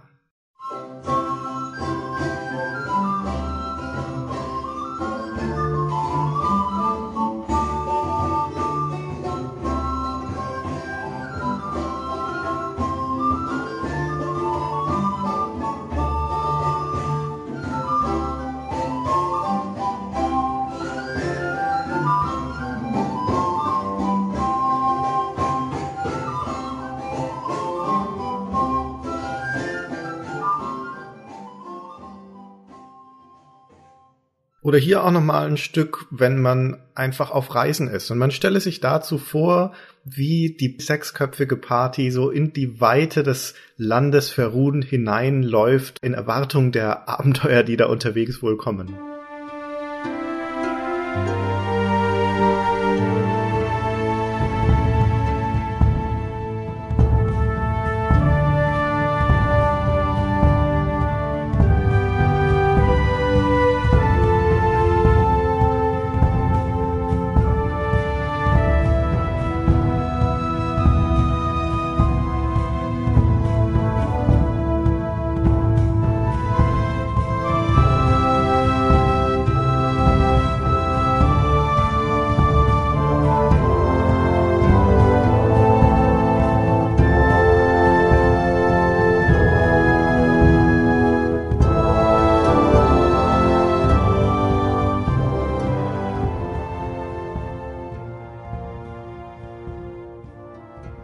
Das sorgt als Untermalung schon für sehr atmosphärische Momente in dem Spiel. Ich habe es ungefähr nochmal durchgespielt. Also ich meine, du bist gescheitert und ich ja auch schon mal in den neunzigern.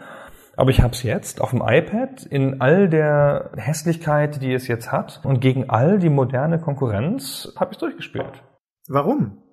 Ich habe es hinterher versucht zu rationalisieren und in einem Satz zusammenzufassen. Top-Down-Rollenspiele sind immer super. Mhm, das ist ja eine seltsame Maxime. Es macht so viel falsch in der Narration und es reißt so viel von dem, was es aufgebaut hat. Diese mystische Anfangsstimmung, dass man da nicht weiß, wer die eigenen Eltern sind und dass die Imoen einen begleitet und dass da der Mentor getötet wird. Es reißt das alles hintenrum wieder ein, weil die Auflösung davon echt hirnrissig ist am Ende, finde ich.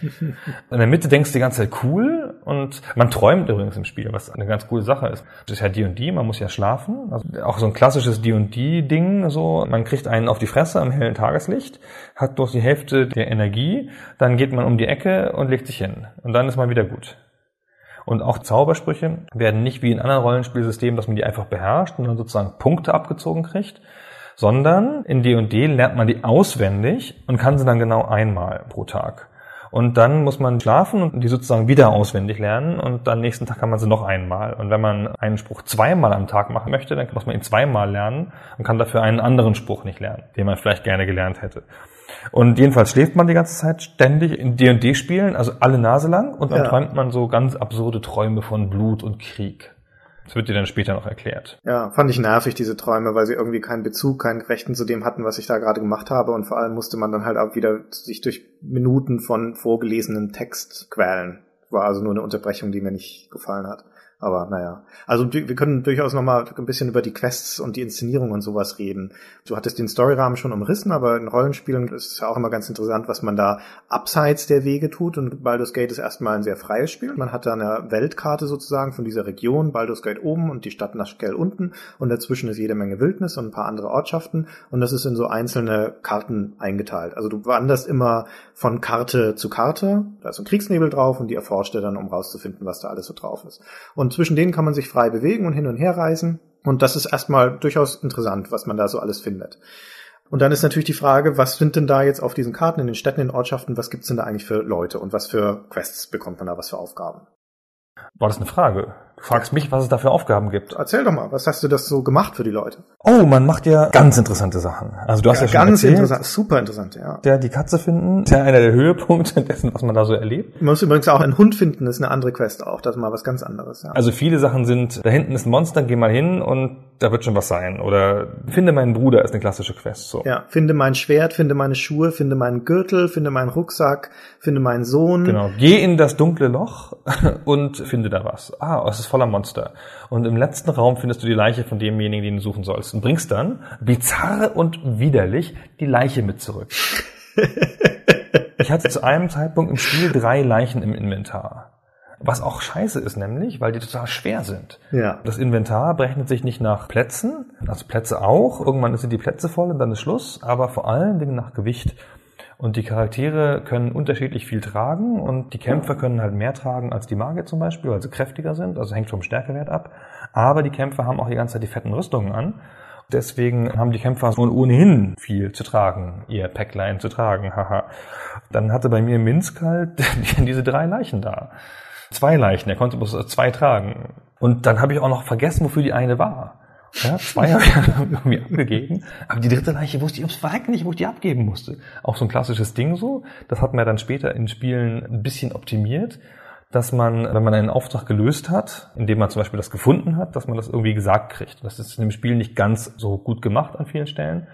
Und dann hast du halt irgendwas schon gelöst und weißt es aber gar nicht und weißt nicht, wo du hin musst, um den Auftrag zu lösen. Ja, weil das Questlog auch einfach unbrauchbar ist. Genau. Komplett unbrauchbar. Das ist richtig. Das Interface des Spiels ist ja an sich gut gelöst. Also gerade dieser Charakterbalken an der rechten Seite mit den Porträts und dann wird da eingeblendet durch das so eine rote Färbung, wie verletzt seine Leute sind und wenn sie irgendwelche Effekte auf sich haben, vergiftet oder müde oder sowas, dann sind kleine Icons da. Und per Drag and Drop kannst du deine Gegenstände von einem Charakter auf den anderen schieben. Sehr eingängig, ganz intuitiv, abgesehen davon, dass es halt so einen Interface-Rahmen hat, der da eigentlich die Karte, in der du spielst, relativ klein macht. Im ersten, zweiten Teil kannst du das wegschalten. Aber ansonsten ist das Interface sehr gut gelungen. Aber woher kam ich jetzt eigentlich? Habe ich schon wieder vergessen. Wir waren eigentlich waren wir bei den Aufträgen und was man da tun muss. Also also Leichen schleppen und Hunde holen und so. Es ist belanglos und langweilig, die Aufgaben. Es gibt kaum irgendwelche interessanten Aufgaben in dem Spiel und du merkst, dass sie relativ generisch gehalten sind. Uninteressante Leute, die in der Taverne rumhängen, geben dir uninteressante Aufträge. Oder noch schlimmer, fast alle Karten auf dieser Weltkarte sind Waldkarten. Bestimmt zwei Drittel sind Waldkarten. Und auf denen ist halt nichts. Ja, also da ist nix. Da ist Wald und vielleicht mal ein Felsen und vielleicht mal ein See oder sowas. Dieses Leveldesign ist grotesk. Also wir sprachen schon davon, wie hübsch das Spiel ist. Und es ist auch wirklich gerade in den Städten und bestimmten Orten sehr hübsch gestaltet. Aber auf den eigentlichen Waldkarten, die halt so die Füller dazwischen sind, ist es trist und dumm. Da hast du häufig irgendwelche Klippen, an die du da rumgehen kannst und dann ist da oben halt nix. Ja, wenigstens, dass da eine Truhe irgendwo lege oder sowas. Da ist halt einfach nix. Und dann läufst du den ganzen Weg wieder zurück. Und auf jeder von diesen Wahlkarten stehen vier Questgeber oder drei. Und du weißt halt, irgendwo triffst du auf die und meistens in zwei von drei Fällen ist es ein Überfall. So irgendein Attentäter, der da steht oder ein Räuber oder sowas, gib mir all dein Geld, wie du willst nicht, dann hau ich dich jetzt platt. Ja, und dann wirst du halt platt gehauen, weil meistens sind sie ja auch stärker als du. Und wenn es nicht ein Attentäter ist, dann ist es, mir ist meine Katze entlaufen, kannst du sie bitte finden. Und in Ausnahmefällen ist es mal, da hinten ist ein Loch im Boden, geh da mal rein und such meinen vermissten Sohn oder hilf mir mal, einen Drachen zu erschlagen oder sowas. Das war es aber auch. Die haben keinen Zusammenhang, die erzählen keine große Geschichte, die sind Beschäftigungsmaßnahmen. Das stimmt, genau. Die Geschichte geht auch nur sehr schleppend weiter und wird auch nicht so gut weitererzählt auf den ganzen Karten. Ja, es ist halt wie so häufig in den Spielen, dass es dann so ausfasert. Du hast dann keine so richtige Dringlichkeit, obwohl es einen kapitelorientierten Fortschritt in der Story gibt und du weißt so lose, was du machen musst, aber du kannst halt dann von hier nach da laufen und kannst Stunden damit verbringen, irgendwo zu kämpfen, zu schlafen, zu kämpfen, zu schlafen und so weiter. Und dann, warte mal, wer ist, wer ist das jetzt wieder? Hallo? Maul halten und Geld her! Was? Moment, was soll das? Maul halten, kapiert? Jetzt mal ruhig hier. Noch einen Ton und ich stopfe euch das Maul mit Pferdeäpfeln! Warte mal, Gunnar, ich, ich glaube, ich habe eine Idee, wie wir das lösen können. Ey, Minsc, komm mal bitte rüber hier. Das Böse hat verloren. Ich bin bis zu den Zähnen bewaffnet und habe einen Hamster bei mir. Kannst du uns helfen? Ja, wir werden belästigt von dem Typen da. Ihr zeigt, wohin ich schlagen soll, okay? Der Zwerg da drüben. Ihr Gnome geht mir langsam auf die Nerven. Ihr habt die Grenze des Bösen überschritten. Erfahrt die Gerechtigkeit des Hamsters. Ihm mir auf die Augen, Bo. Oh. Ihm mir auf die Augen. Oh. Ah. So, besten Dank. Das wäre erledigt. Minsc ist der Lieblingscharakter. Das ist schon der Beste übrigens. Der lustigste und so. Und der hat diesen Hamster dabei, der auch auf dem Charakterporträt zu sehen ist. Übrigens auch so ein Fehler, den viele Spiele machen, wie ich finde. Die Charakterporträts sind halt sehr detailliert und realistisch gezeichnet und haben natürlich nichts damit zu tun, wie der Charakter im Spiel aussieht. Dann sind sie gezeichnet mit Rüstung, logischerweise und so, und haben dann im Spiel keine an oder sonst irgendwas. Für mich hat das immer sehr gestört, weil ich die auch nicht zusammenbringe. Also ich hab dann so das Bild von Minsc, ist dann halt das, was ich ständig sehe, dieses Charakterbild, das immer auf meinem Bildschirm ständig zu sehen und davor, und dann ist da diese pixelkleine Figur und die sieht eigentlich ja ganz anders aus, zumal sie einen anderen Hut aufhat. Es gibt übrigens viel zu wenig Helme im Spiel, fällt mir in diesem Zusammenhang ein. Die Charakterbilder sind wunderschön, finde ich. Die sind mit das Schönste am ganzen Spiel, weil die sehr, sehr schön gezeichnet sind. Aber auch da eine Kleinigkeit eigentlich, aber alle Charakterbilder im Spiel, meines Wissens nach, sind die Gefährten, die du dann auch treffen kannst. Und am Anfang, wenn du deinen Charakter stellst, wählst du aus diesen Bildern aus. Du kannst also zum Beispiel das Charakterbild von Minsc für dich als Charakter nehmen. Das weißt du aber natürlich in diesem Moment nicht. Und ich habe für meine Magierin dann das Charakterbild von Imoen ausgewählt. Und wenn man im Spiel dann Imoen trifft, dann wird ihr ein anderes Bild zugeteilt. Das sieht dann aus wie so eine Kämpferin, obwohl sie ja eigentlich eine Diebin ist. Kleinigkeit. Aber wollte ich nur noch gesagt haben. Ja, das geht aber schon, das stimmt. Ja, es ist jetzt nicht so schlimm. Es gibt ja nun wahrlich Schlimmeres an dem Spiel. Naja, also ich sagte schon, die Quests sind halt nicht so der Hammer, die Story ist nicht so der Hammer. Was mir an D und D auch nie so richtig gefällt, ist, dass es bei den Waffen keine so tolle Progression gibt, sondern da hast du dann dein Schwert, dann hast du dein Schwert plus eins, dein Schwert plus zwei, dein Schwert plus drei. Das finde ich ein ganz schön langweiliges System. Aber gut, das ist alles noch so Details und damit kann man sich abfinden. Aber es ist halt auch vom technischen Balancing her, sagen wir mal, eher mäßig gelungen. Das Leveldesign ist nicht so doll, sagte ich schon. Und dann hast du halt auch so Sachen wie, eine der ersten großen Aufgabe ist es in dieser Mine von Nashkel nachzuschauen, was da eigentlich los ist, warum das Eisen so bröckelig auseinanderfällt. Bröckelig ist, wie du sagst, genau. genau. Ja, und du kämpfst draußen auf dem Weg nach Nashkel, auf den Wäldern kämpfst du halt häufig gegen Kobolde. Das sind dann so die ersten Standardgegner. Und dann gehst du in diese Mine, das ist eines der wenigen Dungeons im Spiel, und dann kämpfst du da gegen Kobolde. Und dann gehst du ein Level tiefer, und da sind dann Kobolde, und dann gehst du ins dritte Level der Mine, und da triffst du dann Kobolde, gegen die du kämpfst. Ja, und das macht halt Spaß, dann da mal eine Stunde von Kobold zu Kobold zu laufen oder zwei und immer den gleichen Scheiß umzulegen, den du von draußen die ganze Zeit bekämpft hast. Und dann gehst du in dieses Gnollfort zum Beispiel, das ist links unten in der Ecke. Das heißt links unten auf dem Kompass, weiß ich mal nicht, Südwesten. Südwesten, im Südwesten ist dieses Gnollfort. Da musst du hin, um die Dynaheir zu befreien. Und vielleicht liegt es auch nur daran, dass ich das alte Spiel auf dem neuen Computer nochmal gespielt habe. Aber wenn du da zehn Meter in diesem Gnollfort gehst und drehst dich um und läufst wieder zurück, dann stehen die Gnolle wieder da, die du da vorher umgehauen hast. Keine Minute vergangen und die sind alle wieder da. Nun ist das Fort aber so aufgebaut, dass du da über so Treppen endlos nach oben auf das Dach von dieser Festung gehen kannst und dann da oben auf diesem Dach feststellst, dass da nichts ist. Da ist halt nichts. weder die Dynaheir noch eine Tür noch eine Truhe und dann läufst du wieder zurück und dann sind alle Gnolle wieder da. Also fünfzig, sechzig Stück, gegen die du vorher gekämpft hast, und dann musst du dich da wieder zurückkämpfen. Und dann habe ich den Khalid auf eine Treppe gestellt. Da ist da so ein Pulk von Gnollen, so zehn, zwölf, die dann halt da unten an der Treppe stehen und so einer nach dem anderen von ihm niedergeknüppelt werden, weil natürlich immer nur einer auf die Treppe kann. Und diese Level zwei Charaktere, oder was es zu dem Zeitpunkt sind, der trifft ja nichts. Der schlägt dann halt zehnmal daneben und jeder elfte Schlag trifft dann mal so einen Gnoll aus Versehen. Aber weil er gut genug gepanzert ist, wird er selber auch nicht getroffen. Und dann bin ich aus dem Raum gegangen und habe mal erstmal einen gemütlichen Kaffee getrunken. Als ich wieder zurückkam, lagen die zwölf Gnolle tot da. Das ist ein langweiliger Kampf. Und was noch schlimmer ist, sind die Laufwege. Das muss dir doch auch so gegangen sein, oder? Hm. Ja. Also über die Karten meinst du? Ach, über die Karten. Das geht. Ja, das geht, finde ich. Nein, das geht nicht. Die Karten Nein, sind groß und du musst, wenn du die Karte wechseln willst, musst du zum Rand der Karte laufen.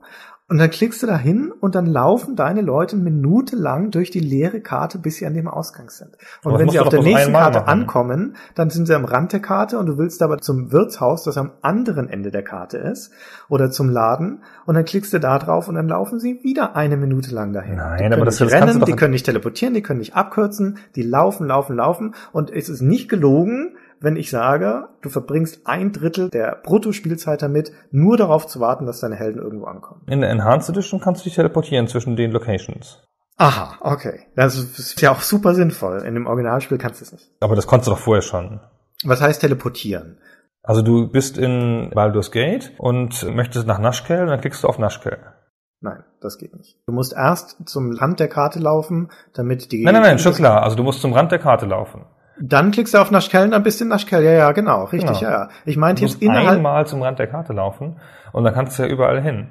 Ja, genau, dann kannst du überall hin, aber dann musst du ja da wieder wohin laufen, wo du willst. Und wenn du da ja, weg willst, musst du, du wieder zum Rand der Karte laufen. Und du läufst ja nicht in gerader Linie. Die laufen ja dann da erstmal um irgendwelche Hindernisse rum. Und die Wegfindung, das kommt auch noch dazu, ist...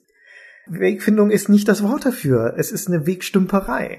Die bleiben überall hängen, die trennen sich, die laufen auch mal in die Ecke und gehen dann nicht weiter. Das ist grotesk, gerade in Kämpfen. Wenn du auch möchtest, dass sie schnell auf ihre Position gehen, dann bleiben sie aneinander hängen und tun nicht das, was sie sollen. Das ist unfassbar.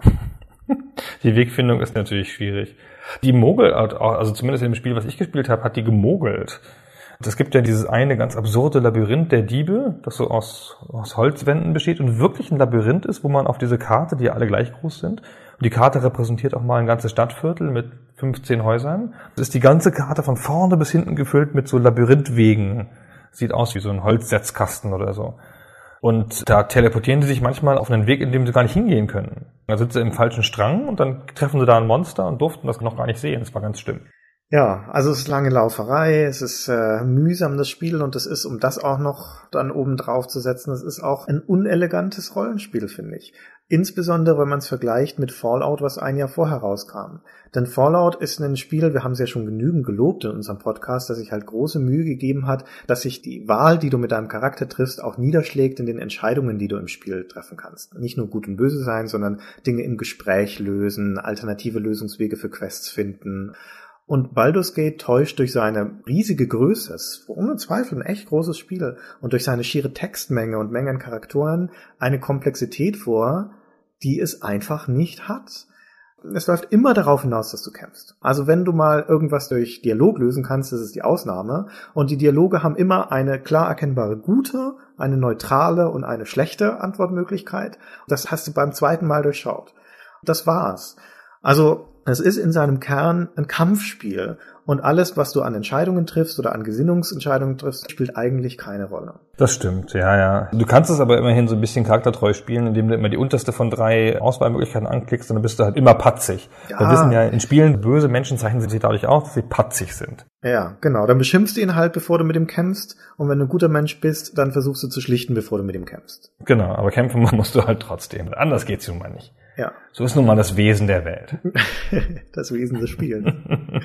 Ja, es hat, glaube ich, auch einfach damit zu tun, dass BioWare in dem Moment, wo sie Baldur's Gate gemacht haben, ein bisschen überfordert waren mit dem Spiel. In vielerlei Hinsicht spielt sich Baldur's Gate für mich wie eine Technikdemo für diese Infinity Engine und ein Prototyp für die Implementierung von D und D-Regelmechanik. Weil die beiden Sachen funktionieren gut. Wie wir schon mehrmals gesagt haben, die D und D-Regelmechanik ist in guter Komplexität und detailgetreu in dem Spiel hinterlegt. Und die Engine, wie du auch schon zu Recht gesagt hast, ist für die damalige Zeit sehr beeindruckend gewesen. Und sie haben aber halt auch drei Jahre an dem Ding gearbeitet. Irgendwann stand Interplay dann auch da und sagte so, guck mal Leute, es ist schon spät, wir wollen mal, dass ihr auch mal fertig werdet mit, mit eurem Spiel. Und so Dinge wie die Story-Implementierung und ordentliches Level-Design und sowas, also in dieser riesigen Welt, die sie da aufgesetzt hatten, diese zehntausend von Screens, die sie für ihre ganzen Karten gebaut hatten, die dann sinnvoll zu befüllen, da war es dann halt ein bisschen später für. Der Arbeitstitel des Spiels, weißt du noch, wie der hieß? Ähm, irgendwas mit Infinity, glaube ich, oder? Ja, genau, Battleground Infinity. Ah, Battleground Infinity, okay. Ja, und das ist ja genau das. Sie wollten halt ein Schlachtfeld bauen für die Infinity Engine. Hm? Ja. Also eine Serie von Kämpfen. Das haben sie auch gemacht, ist ja schon okay. Das funktioniert auch gut. Das Kämpfen macht auch echt Spaß in dem Spiel.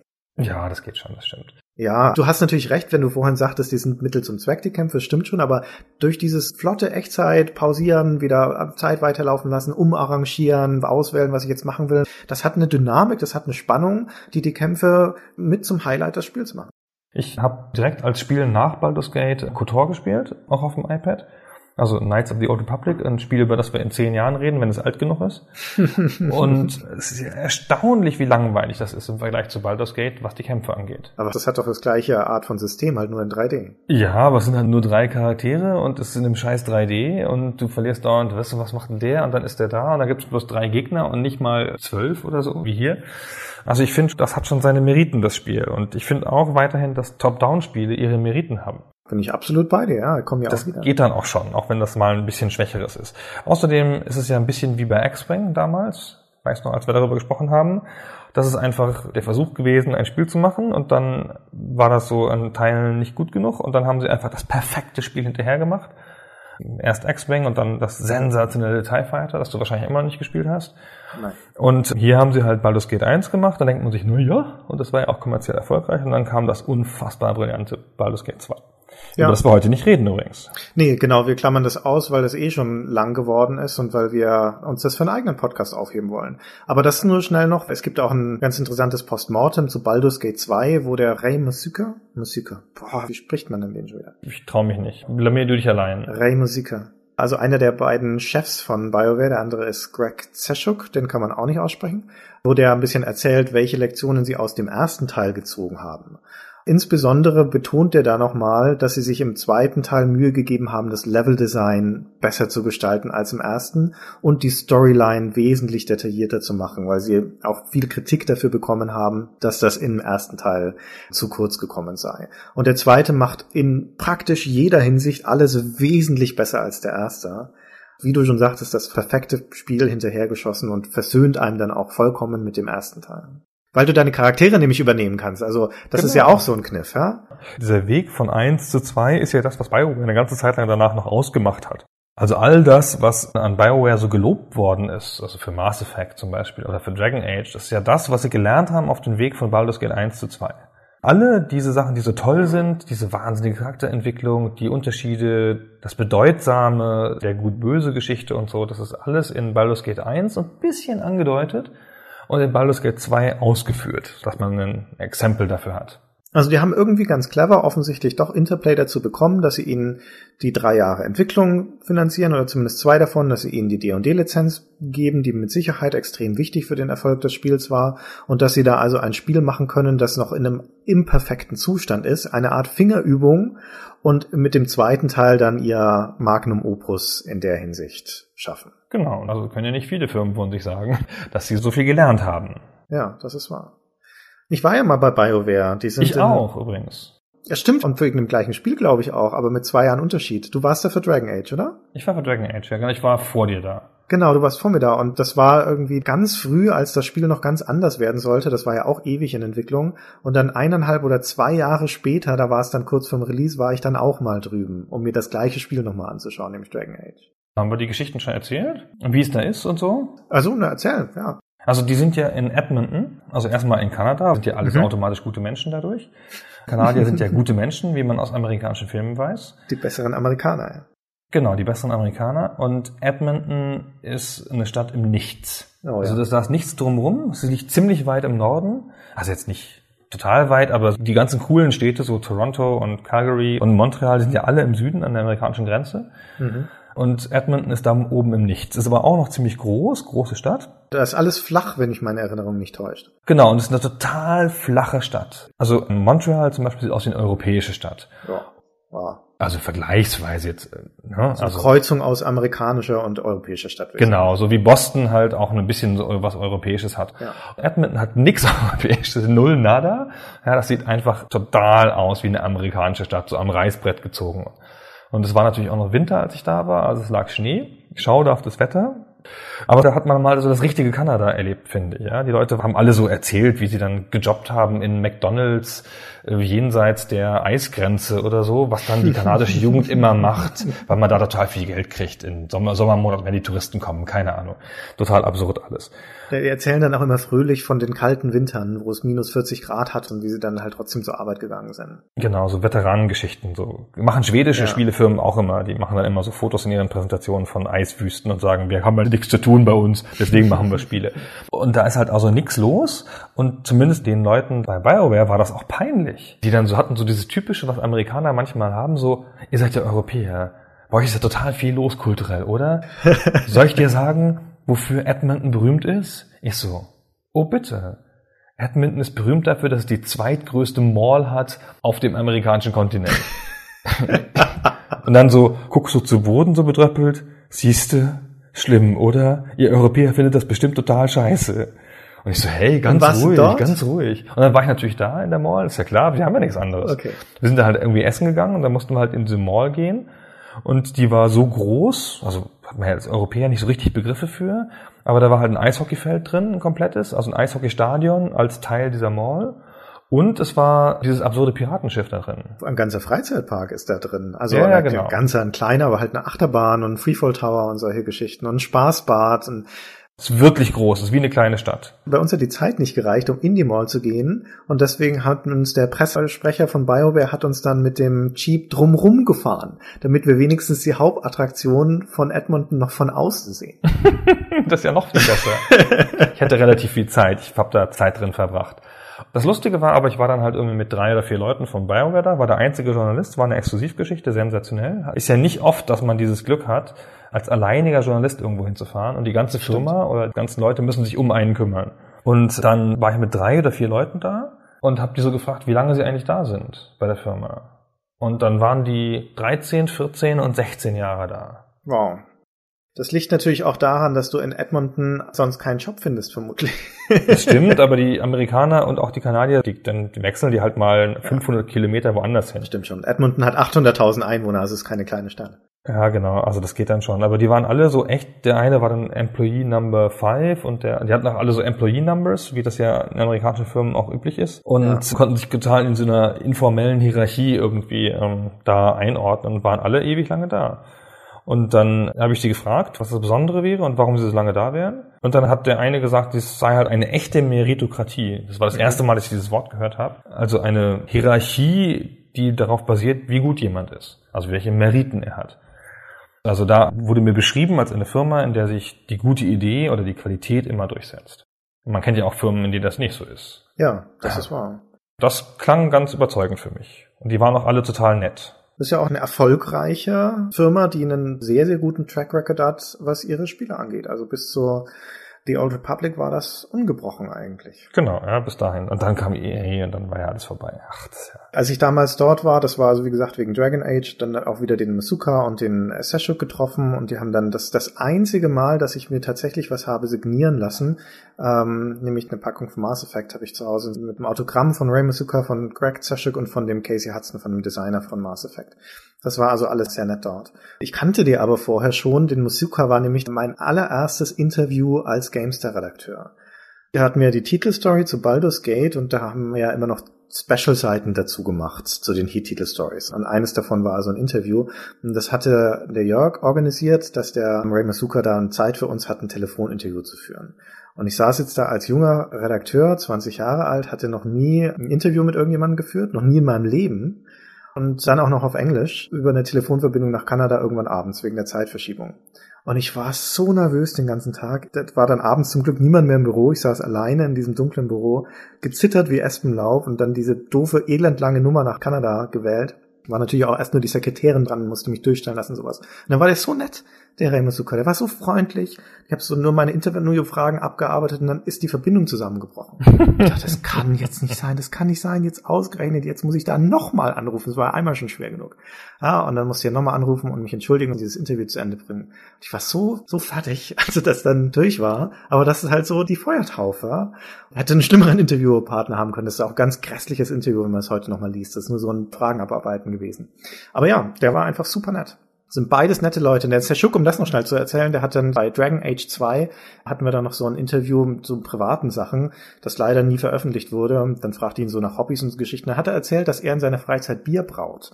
Und später haben er und Muzyka haben ja dann das Amt niedergelegt und haben BioWare verlassen. Und Greg Zeschuk hatte seine eigene Mini-Brewery, also seine eigene Bierbrauerei, dann danach aufgemacht. Ja, und eine berühmte Video- und Blogserie über Mini-Breweries. Aha, okay. Ja, das wusste hm? ich nicht. Genau, ist jetzt, ist jetzt Bierblogger. Aha, guck an. Was wir alle mal sein wollten. Ja, kann er sich leisten, glaube ich. Der ist da nicht als armer Mann rausgegangen. Nämlich. Nee, der ist, glaube ich, durch fürs Leben, genau. Ja. Christian, ich habe das Gefühl, wir haben nur den Anfang gestreift und ich habe noch nicht mal das Ende erzählt, aber ich glaube, wir haben uns jetzt schon lang genug verplaudert. Wir spoilern ja nur, wenn es irgendwas Interessantes zu erzählen gibt zum Ende, aber wie du schon angedeutet hast, ich verlasse mich da jetzt auf dein Urteil, es sei ja wohl nicht so toll, das Ende. Nee, es ist nicht so toll. Ich habe es sogar überhaupt nicht verstanden zuerst und war mir nicht ganz klar, ob, ich da, ob das wirklich schon zu Ende war oder so. Na wurscht. Das Spiel war übrigens natürlich trotzdem Erfolg, trotz Christians Kritik, der konnte das ja damals noch nicht so richtig sagen, weil er es ja nicht gespielt hat. Hat zwei Millionen Stück verkauft, also wäre auch heute noch eine sehr gute Zahl. Ja. Und dann ging es halt weiter. Und die Diskussion vom Anfang nochmal kurz aufzugreifen, dieses das Wiedererwecken des Rollenspiels. Mhm. Ich gehörte ja zu den harten Fallout-Fans mein Leben lang sozusagen und habe immer gedacht, das ist doch falsch, das diesem Spiel zuzuschreiben. Es war doch Fallout, das das gemacht hat. Mhm. Aber ich glaube, das war sozusagen die Paarung von beidem. Also, dass diese beiden Spiele in relativ kurzer Zeit so erfolgreich waren, in zwei ganz unterschiedlichen Settings. Das hat, glaube ich, in dieser Paarung diesen Boom ausgelöst für die komplexen westlichen Rollenspiele. Das kann gut sein. Es hat auf jeden Fall dazu geführt, dass wir dann ein paar Jahre später, also im Jahr zweitausend, definitiv raus waren aus dieser Rollenspielflaute und dass du bis heute eigentlich zwei Strömungen von Rollenspielen hast, nämlich diese Oldschool-Rollenspiele, da kam dann zweitausend Baldur's Gate zwei, da kam Icewind Dale, da kam auch noch Might and Magic acht, was also eher so dieses komplexe, behäbige, ältere Art des Spielens ist und du hast daneben eine neue Schule von Spielen, die dann das Rollenspiel sozusagen vermählt haben mit dieser neuen technologischen Möglichkeit, wie Deus Ex zum Beispiel, haben wir schon drüber gesprochen, also halt ein drei D-Action-Rollenspiel oder auch Vampire the Masquerade oder Nox würde ich auch mit dazu rechnen, als dann halt so ein Diablo-Ableger. Das hat also diese Rollenspiele dann letztendlich auch auf den technologischen Stand gehievt. Da sind sie also wieder in der Gegenwart angekommen. Ich habe uns eine Preview geschrieben zu Baldur's Gate, fällt mir jetzt gerade ein, ohne das Spiel gespielt zu haben, mit so ganz wenig, so ein bisschen Pressematerial und ein paar Bildchen. Und mir war überhaupt nicht klar, was das für ein Spiel war damals. Konnte das nicht gut beschreiben und habe den Artikel dann, das war so ein richtig traumatischer Artikel, den habe ich, glaube ich, viermal komplett neu geschrieben, bis er dem Chefredakteur gefallen hat. Und es war aber auch so, dass das Spielprinzip in der Form war mir abstrakt. Das war mir nicht so ganz klar. Wird das jetzt eher so ein bisschen Diablo-artig? Ist das jetzt ein Kampfspiel? Wird das jetzt erzählerisch Falloutig? Das war damals noch nicht so ein etabliertes Ding, dass man sagen könnte, okay, das ist ein Spiel dieser Art. Das war schon neu auf seine Art. Mhm. Wollte ich mal sagen, um mich zu entschuldigen natürlich, dass der Artikel so schauderhaft war. Also es ist jedenfalls von GameStar richtig erkannt worden. Wir haben es auch als Titelstory dann gebracht. Wir lagen da ganz richtig damit, dass dieses Spiel erstens ein Hit wird und die Leute beeindruckt, dass es zweitens auch einen Einfluss auf die Nachwelt haben wird, den es ohne Zweifel hat, obwohl es, also um das nochmal unterm Strich festzuhalten, obwohl es an sich wirklich kein perfektes Spiel ist, obwohl es diverse Mängel hat und meiner Einschätzung nach auch ein überschätztes Spiel ist, so ist doch die historische Bedeutung nicht wegzudiskutieren. Genau, vor allen Dingen, wie gesagt, in der Paarung mit Teil zwei, den es ja ermöglicht hat, darf man ja nicht vergessen. Genau, und Teil zwei, und da reden wir dann von einem ganz anderen Kaliber von Spiel, aber das behandeln wir, wie gesagt, wann anders. In zehn Jahren natürlich erst, aber wurscht. Naja, mal schauen. Wenn, wenn dieser Podcast schon lange vergessen ist, unter Staub begraben, dann erinnern wir uns nochmal und machen Baldur's Gate ja. zwei. Okay, guck mal. Also jetzt nicht als nächsten, müsst ihr gar nicht erwarten. Liebe Leute, es dauert noch ewig, bis wir uns daran trauen. Ja, kann natürlich nicht schaden, uns trotzdem immer mal wieder zu nerven und zu fragen, wann endlich Baldur's Gate zwei kommt. Okay. Ja. So, da haben wir noch Eldoth. Fragen wir doch ihn mal, wie, wie hat dir jetzt eigentlich unser Gespräch gefallen? Ihr seid so langweilig. Ah. Das ist nicht nett. Und kannst du das irgendwie genauer festmachen, woran lag's? Euch fehlt es etwas an Intelligenz. Niederschmetternd. Da hast du wenigstens irgendwelche Tipps für uns fürs nächste Mal. Verhaltet euch ruhig und antwortet nur, wenn ihr etwas gefragt werdet. Unbrauchbar. Das ist ja unsere ganz große Stärke, nur was zu sagen, wenn wir gefragt werden. Okay, jetzt erinnere ich mich auch wieder, warum ich Eldoth nicht in meine Party aufgenommen habe. Nutzlos. Okay. Als du erzählt hast, dass Eldoth vorkommt in diesem Podcast, war mir gar nicht klar, wer das ist. Weil der kommt erst in der zweiten Hälfte des Spiels oder so. Ja. Und da ich ja auch noch ein Barde war und Eldoth ein Barde ist, habe ich den nie gebraucht. Das ist mir ein völlig Fremder. Wir haben hier mit einem völlig Fremden gesprochen.